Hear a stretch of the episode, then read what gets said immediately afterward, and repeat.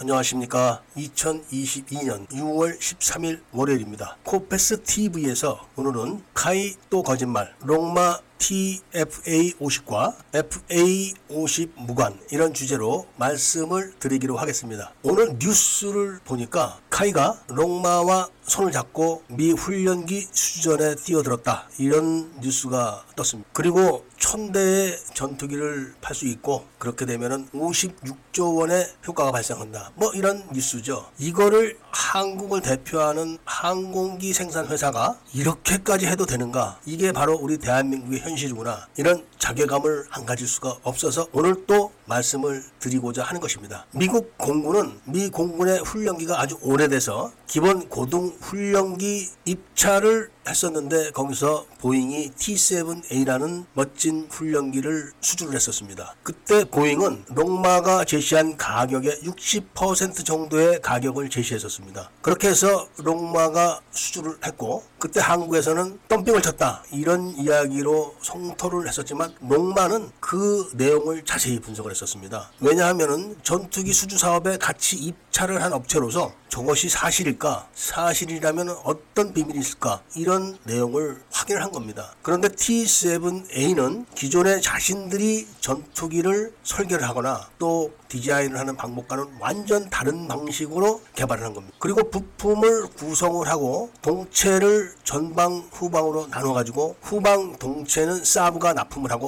전방 동체는 자신들이 생산을 해 가지고 조립을 하는데 그 조립 시간이 상상을 초월하는 시간에 조립을 한다고 합니다. 이런 혁신적인 방법을 선택을 해서 고잉이 가격 절감을 할 수 있었구나 하는 것을 농마가 그 당시에 상당히 많이 알아냈다고 합니다. 그런데 문제가 생긴 겁니다. 보잉이 조립을 한 기체가 윙락 현상이 일어난다는 것을 미국 공군이 아는 것. 미국 공군은 당장 훈련기를 납품을 받아야 되는데 윙락 현상이 발생 했기 때문에 이거를 수정하면 또 몇 년을 잡아먹는 겁니다. 여기에 미국 공군은 분노를 통제하지 못해가지고 훈련기 사업을 취소하려고까지 했었다고 합니다. 그런데 미국의 정책상 필요한 전투기 공급 업체가 롱마와 보잉이기 때문에 보잉의 훈련기 사업 취소는 불가능하기 때문에 미국 공군은 고등 훈련기가 아닌 전술 훈련기라도 먼저 들여다놔야겠다. 이런 결정을 내려서 롱마에게 미국 공군이 요구하는 전술 훈련기의 사양을 제시를 하고 확답을 해라. 이런 요구를 분명히 했습니다. 그런데 록마가 확 답을 하지를 않았습니다. 그것이 올해 초입니다. 그리고 어느 곳에서도 록마가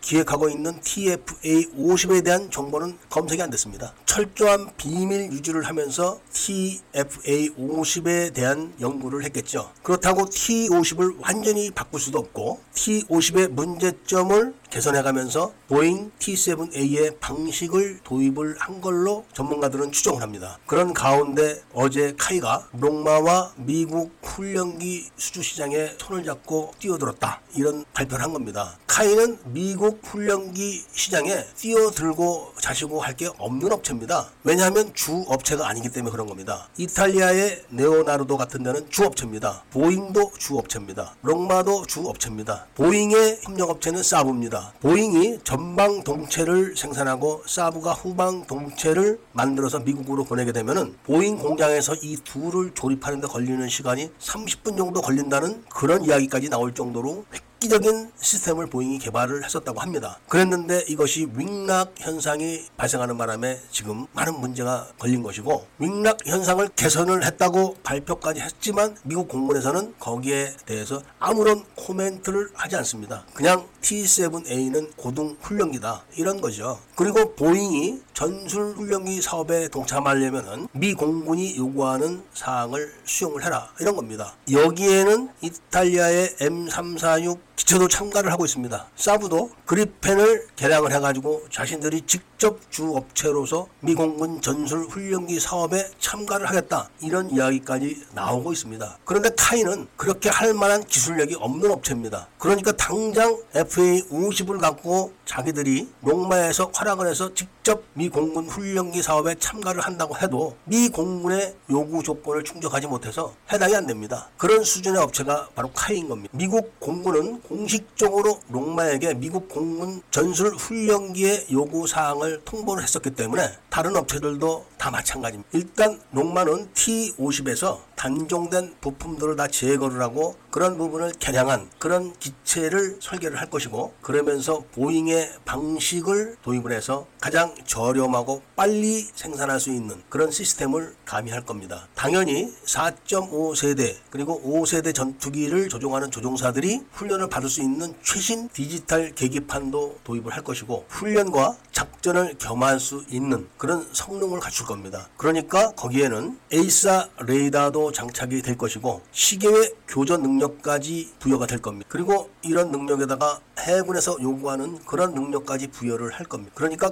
지상용과 해상용 이렇게 나누어서 개발할지는 아직은 모르죠. 워낙 비밀에 쌓여져 있기 때문에 그런 겁니다. 그러니까 지금 KAI가 붙들고 있는 FA50하고는 완전히 다른 기체입니다. 기본적인 항전 시스템, 골격이나 무장 체계는 같을지 몰라도 상당히 개량이 되겠죠. 그렇지 않으면 미국 공군에서 요구하는 전술 훈련기 조건이 안 되기 때문에 그런 겁니다. 록마가 지금 개발하고 있는 TFA-52 보잉의 T-7A 방식으로 전방 동체와 후방 동체로 나눠서 개발을 한 건지 아니면 기존 방식대로 하면서 성능을 개량한 건지는 아직까지도 밝혀지진 않고 있습니다. 그런데 지금 세계적으로 경전투기 시장이 확대되고 있기 때문에 록마가 이를 놓칠 리는 없습니다. 그리고 그 시장을 미국이 방치를 하게 되면 중국이 그 시장을 삼키기 때문에 방치는 하지 않을 겁니다. 그러니까 미국의 전술 훈련기를 록마가 수주하게 되면은 록마는 미국 시장만 자기들이 handling을 하고 나머지는 한국에게 위탁할지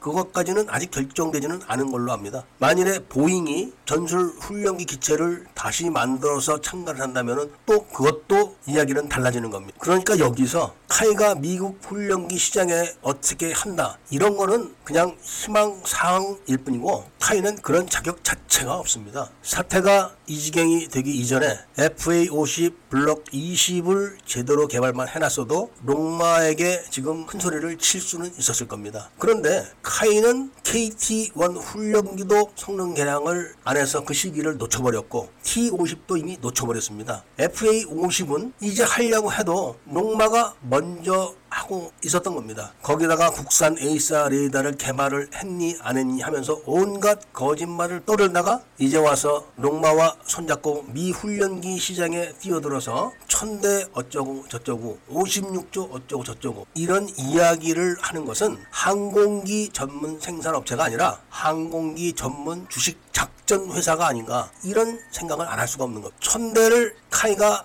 혼자서 다 팔아도 50조를 먹지 못하는데 록마의 단순 하청 그것도 부품 하청만 해가지고 어떻게 천대를 팔아서 56조의 가치를 창출할까요? 그리고 TFA를 KAI가 라이센스 생산을 해서 다른 나라에 팔게 되면은 로얄티를 주고 뭐 떼고 하면은 남는 게 56조가 되겠습니까? 차라리 이런 선전을 하는 시간에 성실하게 기체 개량에 대한 연구 개발 투자를 했어야지 맞는다 이런 말씀을 드리면서 오늘 이야기를 마치고자 합니다. TFA 50은 FA 50과 다르다 이런 말씀을 한 번 더 드리고 애국 시민들과 밀매 분들께서는 구독을 꼭 해주시고 좋아요와 알림 설정을 부탁드리면서 이야기를 들어주신 데 대해서 감사드립니다.